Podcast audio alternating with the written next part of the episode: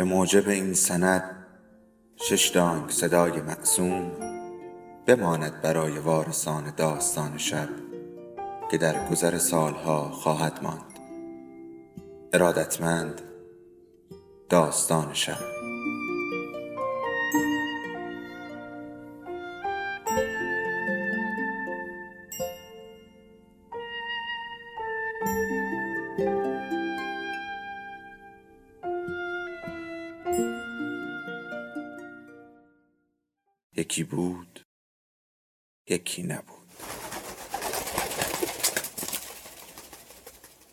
سه چهار نفر از دوستانش را می شناخت که ممکن بود به زنش نزدیک شوند اول به قصد اینکه اگر کمکی از دستشان برمیآید به زنش بکنند منتها این کار را دور از چشم دیگران و دور از چشم ساواک می کردند. به دلیل اینکه کمک به زن یک زندانی زندگی، شغل، حیثیت خانوادگی و اجتماعی کمک کننده را به خطر میانداخت. ولی دو نفر از دوستانش را می شناخت که در بچنگ آوردن دل زنان انواع راه های مختلف را میازمودند و بلد بودند که بدون اینکه از نظر سیاسی خود را به خطر بیاندازند زن مردم حتی زن یک زندانی سیاسی را هم غور بزنند. از نگاه هایی که این دو نفر گهگاه زیر چشمی به صورت و اندام زنش کرده بودند فهمیده بود که اینها آدمهای قابل اطمینانی نمی توانند باشند. ولی چون خودش بیرون بود و آزاد بود و از همه بالاتر اعتماد به نفس بینظیری داشت همیشه می توانست هر گونه تجاوز این دو نفر از خط تعیین شده مرسوم را عقب بزند. ولی حالا می‌دانست که چنین چیزی غیر ممکن است. اینها اول به بهانه کمک به زنش وارد کار می شدند به تدریج او را تسکین می دادند انتظار درنگ طولانی تر از معمول نگاه زهره را در چشمهای خود می کشیدند و به این ترتیب وقتی که زنش اسیر محبت می‌شد عرصه را بر او تنگ می کردند. او می‌دانست که این دو تن حتی فتوحات خود را برای یکدیگر تعریف می کردند و گهگاه می خواستند فتوحات خود را با رحمت در میان بگذارند و چون رحمت رو نمی‌داد فقط به پچ پچه و هر کر زدن بین خود اکتفا می کردند و گاهی هم دو نفری به سراغ زنها می رفتند. علاوه بر این قرایز زنش را نمی توانست نادیده بگیرد میل های سرکش زنی که فقط شش هفت ماه شوهر داشت و حالا قرار بود شوهرش بین دو تا چهار سال دور از او بماند هر لحظه ممکن بود به رقم ناراحتی های مختلف شعلور شود و زنش عملا به او خیانت کند. دو سال سه سال چهار سال دوری از شوهر. رحمت گاهی به دوران گرم عشق بازی با زنش فکر کرده بود. در زندان شدیدن داغ شده بود و در سلول انفرادی مشت گره کردهش را بلند کرده محکم به دیوار مقابل کوبیده بود طوری که انگشتهایش روزهای متوالی درد می کرد. پیش خود فرض می کرد که پدر و مادر زنش او را به خانه خود می بردند مخارج او را تأمین می کردند تا رحمت از زندان بیرون می آمد. ولی چگونه می توانستند مانع ورود اقواگرانه پسر دایی ها، پسر خاله ها و پسر اموها به خانه خود بشوند؟ دلیلی نداشت ترحمی را که خودش و البته زنش نسبت به او حس می کردند حس بکنند و چه تعمه چرب و نرمتر از یک زن زیبا که شوهرش را دیوارها درهای آهنی سلولهای نمور مقررات و قوانین رنگین و سنگین پرونده های قطور پرده های برزنتی یا لاستیکی پله های مارپیچ اتاقهای تمشیت نگهبانی و از همه بالاتر آدمهای عبوس عصبی گرفتار و خشمگین از او جدا کرده باشند.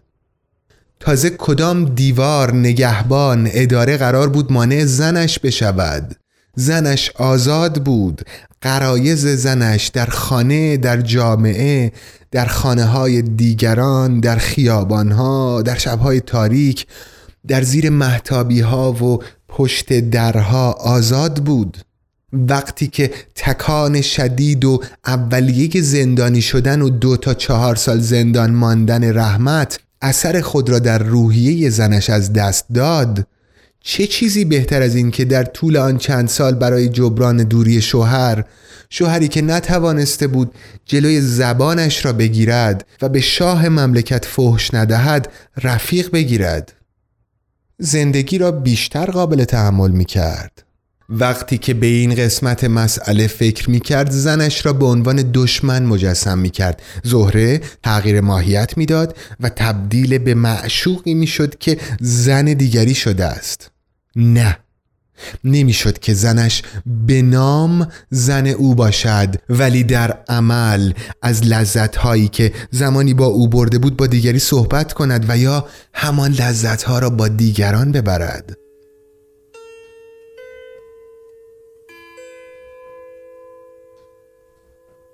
رحمت خواست دست راستش را گره کند احساس کرد که ممکن است حلقه دستبند را تنگتر کند.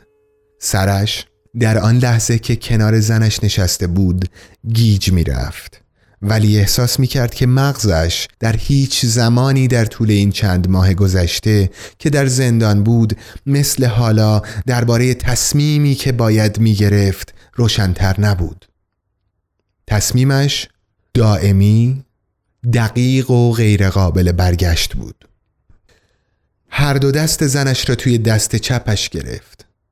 دستها کوچک و نرم و لطیف بودند و به آسانی داخل یک دست او قرار می گرفتند گفت ببین می‌خواستم این دفعه که دیدمت یک مسئله را بهت بگویم. مسئله بسیار مهم است. مسئله برای هر دوی ما حیاتی است. موضوعی که تو گفتی کاملا درست است. من ممکن است بین دو تا چهار سال در زندان بمانم و دو تا چهار سال خودش یک زندگی است. من خیلی متاسفم که چند ماه پس از عروسی من این اتفاق پیش آمد. ولی تو میدانی که من عمدن این کار را نکردم. این کاری نیست که آدم عمدن بکند. توی هچل افتادم همین. ولی این هچل تقصیر من است. تقصیر زبان من نبود تقصیر اعصابم بود. یعنی دست خودم نبود. بی اختیار زبانم باز شد و یک همچون حرفی زدم. ولی نمی‌دانم بعد از دو سال یا چهار سال چه پیش بیاید. باید به فکر زندگی خودت باشی. تو زن جوان زیبا و شادابی هستی. می توانی آینده دیگر و بهتری برای خودت انتخاب بکنی. من از زندان یک وکالتنامه به نام پدرت میفرستم و بهش اختیار تام می دهم که درباره طلاق تو اقدام کند. رحمت حرفهایی را که می‌خواست بگوید به رغم پراکندگی حواسش دقیقا گفته بود. سرش را پایین انداخت. می‌دانست که بازجو به فهمی نفهمی از حرفهایش سر درآورده است. ولی بیرجندیه همه چیز را به همان صورت که زنش از سمت چپ شنیده بود از دست راست شنیده بود. بیرجندیه دست چپش را تا کمرش بالا برد و دست راست رحمت هم بی اختیار بالا کشیده شد. انگار دستش از بدنش جدا شده به صورت بخشی از اندام بیرجندیه در آمده بود. زنش اول حرفی نزد. انگار بعد از گفته شدن این کلمات هنوز معنای آنها را درک نکرده بود و یا معناها قرار بود پس از ادای کلمات و پس از آن که سکوت توانست آنها را حزم کند و برای زهره به صورت یک واقعیت ترجمه کند به زهره منتقل شود.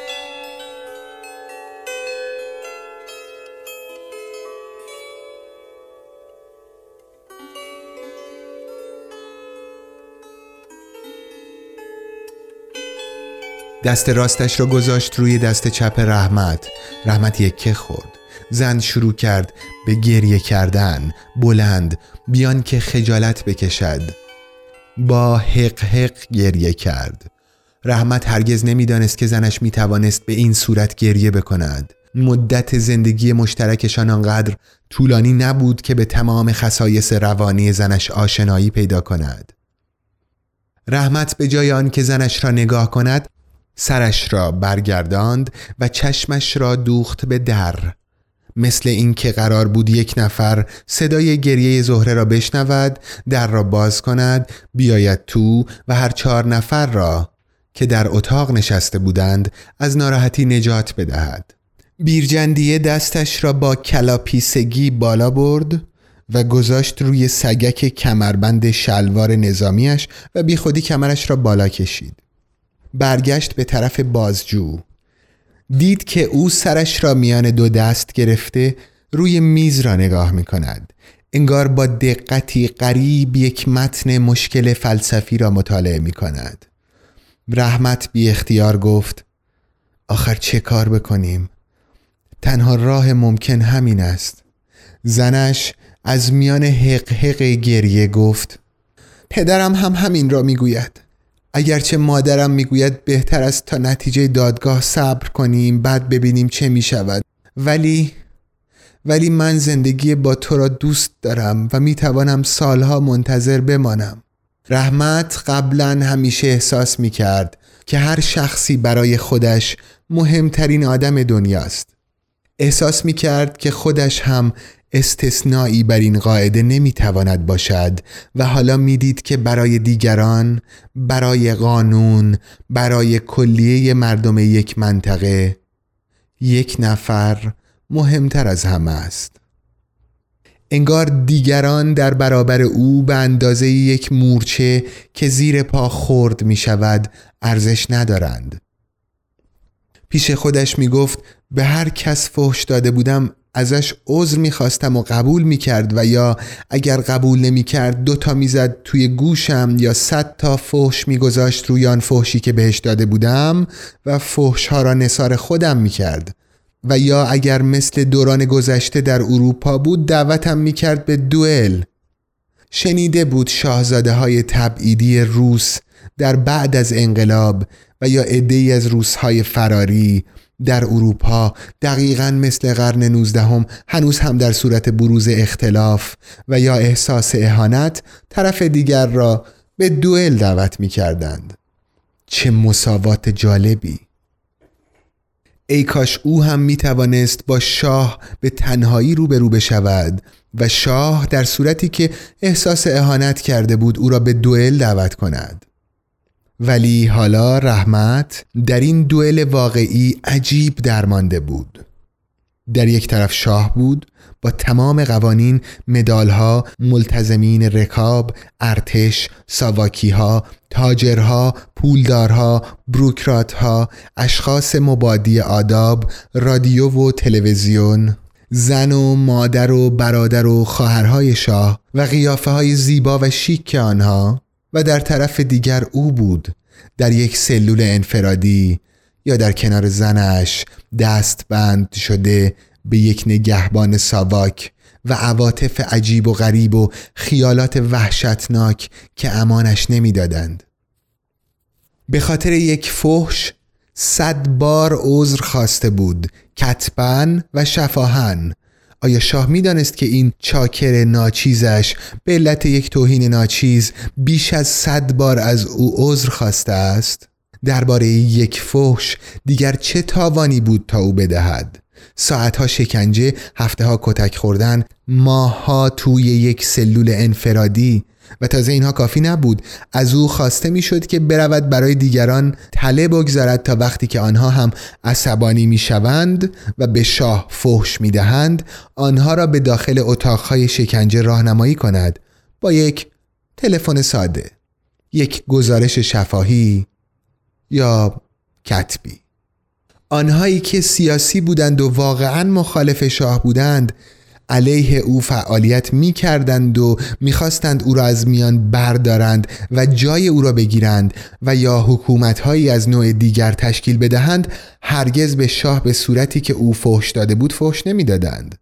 آدمهای حالویی مثل رحمت بودند که چیزی از سیاست، اجتماع، تاریخ و هیئتهای حاکم و محکوم سرشان نمی‌شد ولی تحت فشارهای عصبی ناگهان احساس نزول وحی می کردند بار مسائب تاریخ اجتماع و درماندگی مردم را به تنهایی حتی بدون آنکه خود بدانند به دوش می گرفتند و ناگهان با دهان کف کرده جلو می پریدند و هرچه از دهانشان در می آمد به شاه می گفتند و یک عده حالوی دیگر فکر می کردند که فهاش یک قهرمان است.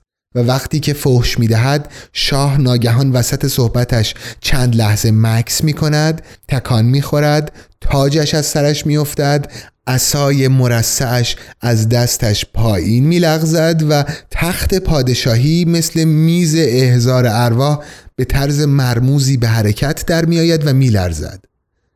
رحمت آنقدر توی این فکرها بود که یک دفعه گفت خاک بر سر حالوی مثل من بازجو سرش را بلند کرد و با تعجب رحمت را نگاه کرد. رحمت احساس کرد که بازجو فکر می کند که ممکن است او سر عقل آمده باشد و پیشنهاد ساواک را بپذیرد. بیرجندیه دست چپ را یک کمی به طرف خودش کشید ولی نه آنقدر که دست راست رحمت را هم بکشد. زهره از پشت گریه ای که حالا دیگر فروکش کرده بود گفت تو را به خدا به خودت فش نده. همش تقصیر من است که به جای آن که به تو برسم به حال خودم گریه می کنم رحمت گفت من تصمیم خودم را گرفتم. قضیه از نظر من تمام است. نمی‌خواهم احساساتی بشوم و مانع کاری بشوم که به صلاح هر دومان است. طلاق بهترین راه حل است. اگر در دادگاه آزادم کردند میایم دوباره ازدواج می‌کنیم. اگر در زندان ماندگار شدم تو زندگی دیگری انتخاب می‌کنی. ای کاش قبل از عروسی گرفته بودندم. تا اینقدر سبب ناراحتی تو نمی شدم تو با هزار امید زن من شدی. و من امیدهای تو را نقش براب کردم. رحمت احساساتی نشده بود. و این حرفها را جدی می گفت و بعد سرش را برگرداند به طرف بازجو و گفت آقای بازجو آقای دکتر خواهش می کنم به من اجازه بدهید که به نام پدر زنم یک وکالتنامه بنویسم. بازجو با تعجب پرسید وکالتنامه برای چی؟ برای اینکه مختار باشم که زنم را طلاق بدهد. بازجو از پشت میز بلند شد یک صندلی برداشت و آورد گذاشت جلوی رحمت و زهره. زهره هنوز همسرش پایین بود. بیرجندیه پاهایش را جابجا جا کرد ولی منتظر بود ببیند که بازجو چه خواهد گفت. رحمت خواست جلوی پای بازجو بلند شود ولی بازجو با حرکت دستش مانع شد. روی صندلی نشست. مخاطبش زهره بود. ببینید خانم شهیر. شوهر شما آدم سابقه داری است. پیش ما پرونده دارد. اولین بار نیست که به زندان میافتد. دفعه اول آزادش کردند. با آدم های مشکوک گرفته بودندش. دفعه دوم به این دلیل گرفتندش که به شخص اول مملکت توهین کرده ما نمی‌خوایم زندگی شما را به هم بزنیم. آقای شهیر هم باید نشان بدهد که به زندگی خودش علاقه دارد. اگر او به زندگی خودش به زندگی مشترک با شما علاقه ای نشان ندهد ما نمی‌توانیم کمکش بکنیم. بازجو یک لحظه مکس کرد. رحمت به قیافه مصنوعی بازجو نگاه کرد. عجب دنیایی بود. بازجو به زندگی رحمت علاقه نشان می‌دهد ولی خود رحمت علاقه نشان نمی‌دهد. بازجو ادامه داد. یا باید آقای شهیر با قبول پیشنهادی که به او کردیم نشان بدهد که عملا از کرده خود پشیمان است و یا در دادگاه نظامی محاکمه می شود و به سزای اعمالش می رسد شوخی نداریم. کسی که می‌خواهد زندگی خانوادگیش به هم نخورد به شخص اول مملکت اهانت نمی کند کسی که می‌خواهد زندگی خانوادگیش به خطر نیفتد و حیثیت خانوادگیش از بین نرود از افتادن توی زندان اجتناب می کند بازجو لحظه ای مکس کرد. رحمت فکر کرد که انگار از نظر بازجو زندگی خانواده های ایرانی فقط سر فحش دادن به شخص اول مملکت به هم می‌خورد. حالا اگر آقای شهیر قول همکاری بدهد سه چهار روزه کارش را راه میاندازیم و ایشان میآید خانه. در غیر این صورت باید مدتی را که قانون تعیین کرده در زندان بماند. رحمت باید از تصمیمی که گرفته بود دفاع می کرد انگار زنش قبول کرده بود که بین او و بازجو حکم باشد. آقای دکتر این مسائل را قبلا هم با هم حلاجی کردیم. خاطرتان هست که روزهای متوالی سر این مسئله صحبت کردیم و به این نتیجه رسیدیم که بهتر است من در زندان بمانم. طبق قوانین مملکتی و هر طور که دادگاه تصمیم بگیرد حالا مسئله برای من مسئله خانومم است. من نمی‌خواهم یک نفر را در طول دو سال چهار سال یا هر چند سال که من در زندان هستم قربانی یک تصمیم خودم بکنم. من یک همچون حقی ندارم. زندگی یک زن جوان را نباید فدای تصمیم یک مرد زندانی کرد. این تصمیم من است. یک تصمیم قطعی هم هست و از حضورتان استدعا می کنم که به من اجازه نوشتن وکالتنامه بدهید. بازجو گفت خانم شهیر شما با آقای شهیر صحبت کنید. با گرگ و زاری کار درست نمی شود یا ایشان با ما همکاری می کند و یا طبق قانون زندانش را می کشد شق سالسی وجود ندارد. زهره گفت تصمیم با خود اوست. من نمی‌توانم دخالت کنم. ولی من یک چیز را می‌دانم. من نمی‌خواهم طلاق بگیرم. رحمت گفت ولی من می‌خواهم طلاق بدهم. زهره گفت کسی که زنش را دوست داشته باشد هرگز از او جدا نمی شود هرگز طلاقش نمی دهد رحمت گفت ولی من از تو جدا شدم. جدا از تو زندگی می کنم تو هم جدا از من و سالها هم از هم جدا خواهیم بود. در واقع بدون اینکه طلاق گرفته باشی طلاق گرفتی.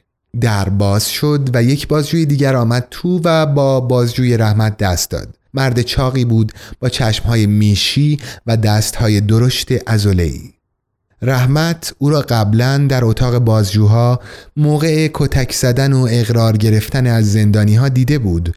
پشت سر این بازجو یک مرد میان سال وارد شد با یک زن چهل و سه ساله. بازجویی که وارد شده بود به آنها صندلی تعارف کرد آن دو نشستند هر دو ترس زده ولی کنجکاو به نظر می آمدند و رحمت و زنش را نگاه می کردند.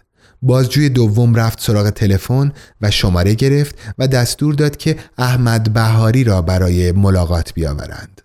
رحمت فکر کرد که حتما پدر یا پدرزن احمد بهاری هم راننده، نوکر، کلفت یا خود تیمسار جعفری و یا یک تیمسار دیگر را می شناختند که برای زندانیشان ملاقات گرفتند. بازجوی رحمت گفت ملاقات تمام شد. رحمت گفت کی وکالتنامه را بنویسم؟ زهره گفت نه اگر بنویسی و اگر پدرم این کار را بکند خودم را می‌کشم. رحمت گفت زهره به خاطر من به خاطر عشق و دوستی قبول کن که طلاق بگیری. آدم خوبی را در زندگی انتخاب کن. مرا فراموش کن. زن او بشو. من هر جا که باشم اینجوری خیالم راحت تر است. رحمت کوشید جلوی ها و احساساتش را بگیرد و تا حدی موفق شد. بازجو به بیرجندیه دستور داد که رحمت را ببرد و به زن رحمت گفت خانم شما چند دقیقه تشریف داشته باشید. رحمت که به راه افتاد زنش از پشت سرش گفت خدا حافظ بیرون در بیرجندیه با دست راستش از جیب شلوار نظامیش چشم بند را درآورد و زد به چشم رحمت. رحمت اول کورمال کورمال و دست باچه و بعد به آهنگ قدم های نسبتا سریع بیرجندیه به راه افتاد. می‌دانست که زنش پذیرفته است که طلاق بهترین راه است. تازه داشت عاشق زنش می‌شد که مجبور شده بود از او جدا شود. رحمت فهمیده بود که آدم اول عاشق می شود بعد عشق ناگهان فروکش می کند و اگر سلیقه ها و خلق و خوهای طرفین با هم سازگار بود عشق دوباره بر می گردد و همه چیز را دلنشین و شیرین می کند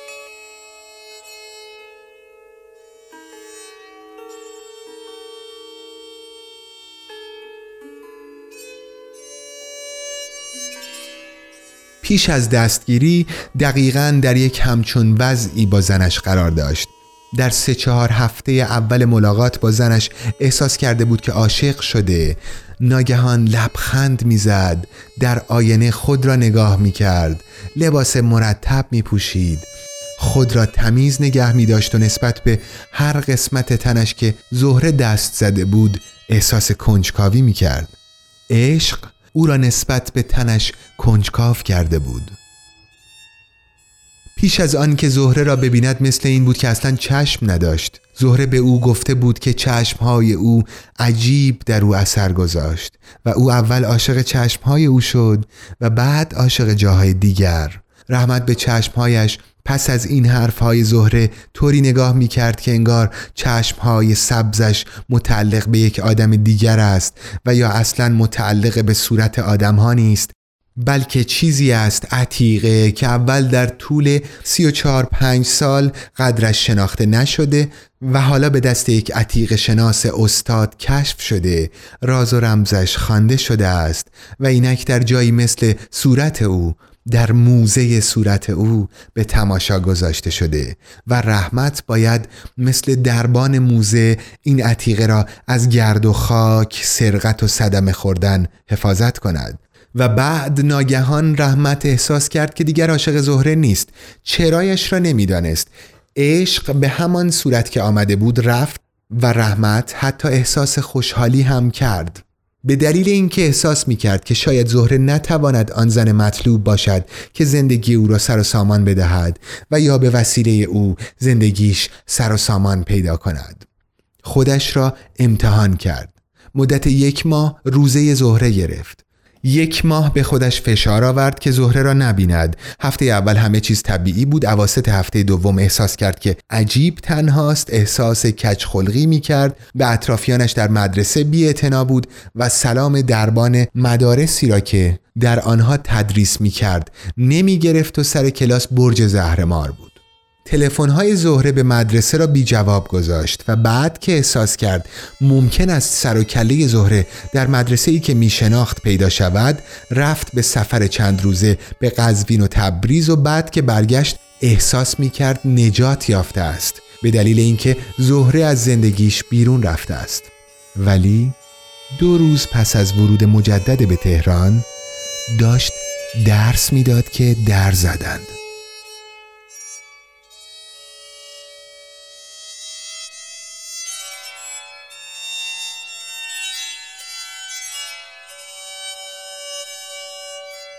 همانطور که داشت خطاب به شاگردها حرف می‌زد رفت و در را باز کرد. به گمان اینکه یکی از هاست که دیر کرده زهره دم در ایستاده بود. با بیتابی مشتاقی و در سادگی تمام یک گل رحمت کلاسش را تعطیل کرد. از مدرسه آمدند بیرون. گله گله گله صحبت از بخت بعد سفر ناراحتی و انواع مختلف مرزها ولی این بهانه ها حلال مشکلات نمی توانست باشد زهره گفت می‌دانم که دوستم داری و می‌خواستی دوستم نداشته باشی ولی چرا؟ چرا؟ چرا؟ روانشناسی قوی زن که طرح یک قضیه را بهتر از یک فرمانده کار کشته در میدان جنگ درک می کند و به طور دقیق حرفش را می‌زند. البته در صورتی که باهوش باشد که زهره بود. چرا و چرا و چرا؟ و بعد از آن دوران کرختی دوران فرار و فطرت دوران تنهایی موقت عشق نه با سادگی هایش بلکه این بار با تمام خوبی ها و پیچیدگی هایش و زیبایی های عمیق و لذت بخشش به سراغش آمده بود. رحمت شروع کرد به لعنت کردن به خودش چرا که در طول آن یک ماه در بدری و حالت عصبی خود را از این همه نعمت محروم کرده بود. جهانی مرموز نو و در عین حال انگار کهنهتر از زمین آغوش داغ خود را به روی رحمت باز کرد. رحمت جلوتر رفت. جلوتر و جلوتر و احساس کرد که هنوز رازهایی هست که نمی‌شناسد. زیبایی هایی هست که نمی‌داند و کلماتی هست که قبلا به ذهنش نرسیده. انگار اصلا در فرهنگ لغت هم پیدا نمی شود غریبی ها خستگی ها عقب ماندگی ها و عدم رشد عاطفی که همیشه احساس می کرد از آن رنج می برد از میان رفتند. رحمت دوباره از مادر زاد سرش را روی زانوی زهره گذاشت تسلیم شد و تن به ازدواج داد. در منتهای تسلیم آمادگی و اختیار و احساس کرد که خوشبخت پیروز و به نحوی زیبا ثروتمند است. و آن وقت درست در این لحظه شیفتگی بازداشت شد. قصر زیبایی که ساخته بود با تلنگر ناچیز یک دست غیبی فرو ریخت. چرا؟ چرا؟ چرا به شاه فحش داده بود؟ نمی‌دانست. اصلا بعضی چیزها علت واقعی ندارد. آیا واقعا می‌خواست که شاه سرنگون شود؟ نمی‌دانست. اگر شاه سرنگون می‌شد چه کسی جای او را می‌گرفت؟ نمی‌دانست. پس چرا دهنش را باز کرده بود و تمام فوشهای عالم را به شاه داده بود؟ نمی‌دانست. آیا از شاه شخصا بدش می آمد یا اینکه به دلایل سیاسی اجتماعی تاریخی طبقاتی بود که به شاه فوش داده بود؟ نمی‌دانست. فقط یک چیز را می‌دانست. به رغم ادب عجیبش که در مدرسه زبان زده همه بود درست جلوی شاگردها و معلمها و آقای مغانی که همه بهش شک داشتند. بدترین فوش ها را به شاه داده بود و روز بعد گرفته بودندش. بچه ها بلا فاصله پس از شنیدن فوش تعجب کرده بودند و بعد ناگهان و بعد ناگهان چند نفر از صفهای عقب داد زده بودند. درود بر شهیر درود بر شهیر و رحمت فریاد زده بود من قهرمان شما نیستم. ولی صدایش در میان شعارهای بچه ها گم شده بود. درود بر شهیر درود بر شهیر. یعنی قضیه این طور اتفاق افتاده بود که رحمت با مدیر حرفش شده بود مدیر مقررات را به رخش کشیده بود. این مقررات مستقیما هیچ ربطی به شاه نداشت. مقررات اداری بود و مدیر مسئول اجرای آن بود. ناگهان در پشت سر کلیه این مقررات حیولای عجیبی را دیده بود. اول احساس کرده بود که دارد حالش به هم می‌خورد و حتی یک کمی سرش به طرف راست تکان خورده بود. احساس کرده بود که دارد میافتد. مدیر گنده شده بود. اندازه سه چهار برابر هیکل خودش شده بود و ناگهان احساس مسئولیت عجیبی درباره تمام امور مربوط به جهان می کرد و در همان حال داشت گنده تر می شد طوری که رحمت احساس کرده بود که صورت مدیر به اندازه صورت عکس شاه که تمام قد بود و پشت سرش تمام دیوار را گرفته بود شده. رحمت و مدیر تنها بودند. رحمت احساس کرد که مدیر چیزی از مقررات را به رخش کشیده است و فریاد زد توف به تو توف به این مقررات و در را بست و آمد بیرون. وقتی که از سرسرا آمد به بالای پله ها احساس کرد که پشت سرش مدیر در را باز کرده دارد به سرعت میآید به طرف او. از پله ها پایین رفت. معلوم نبود این همه بچه این موقع ماه شهریور از کجا سر درآورده بودند. صف کشیده بودند و گویا برای چیزی اسم نویسی می کردند رحمت احساس می کرد که هر لحظه داغتر می شود احساس می کرد که خونش از شقیقه هایش بیرون خواهد زد.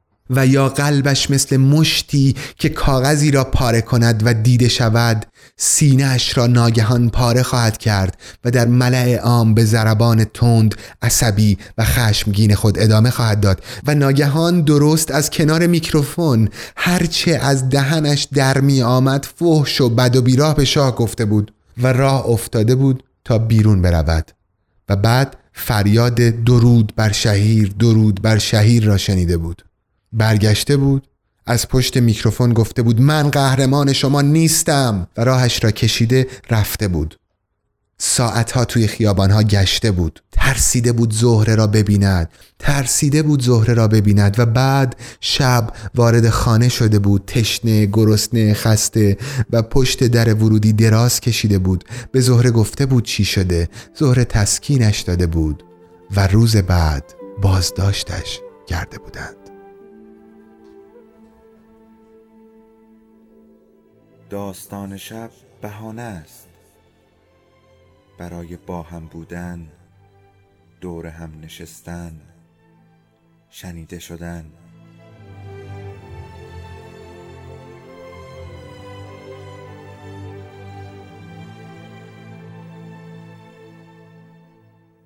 صدای افسانه ها رو میشنویم.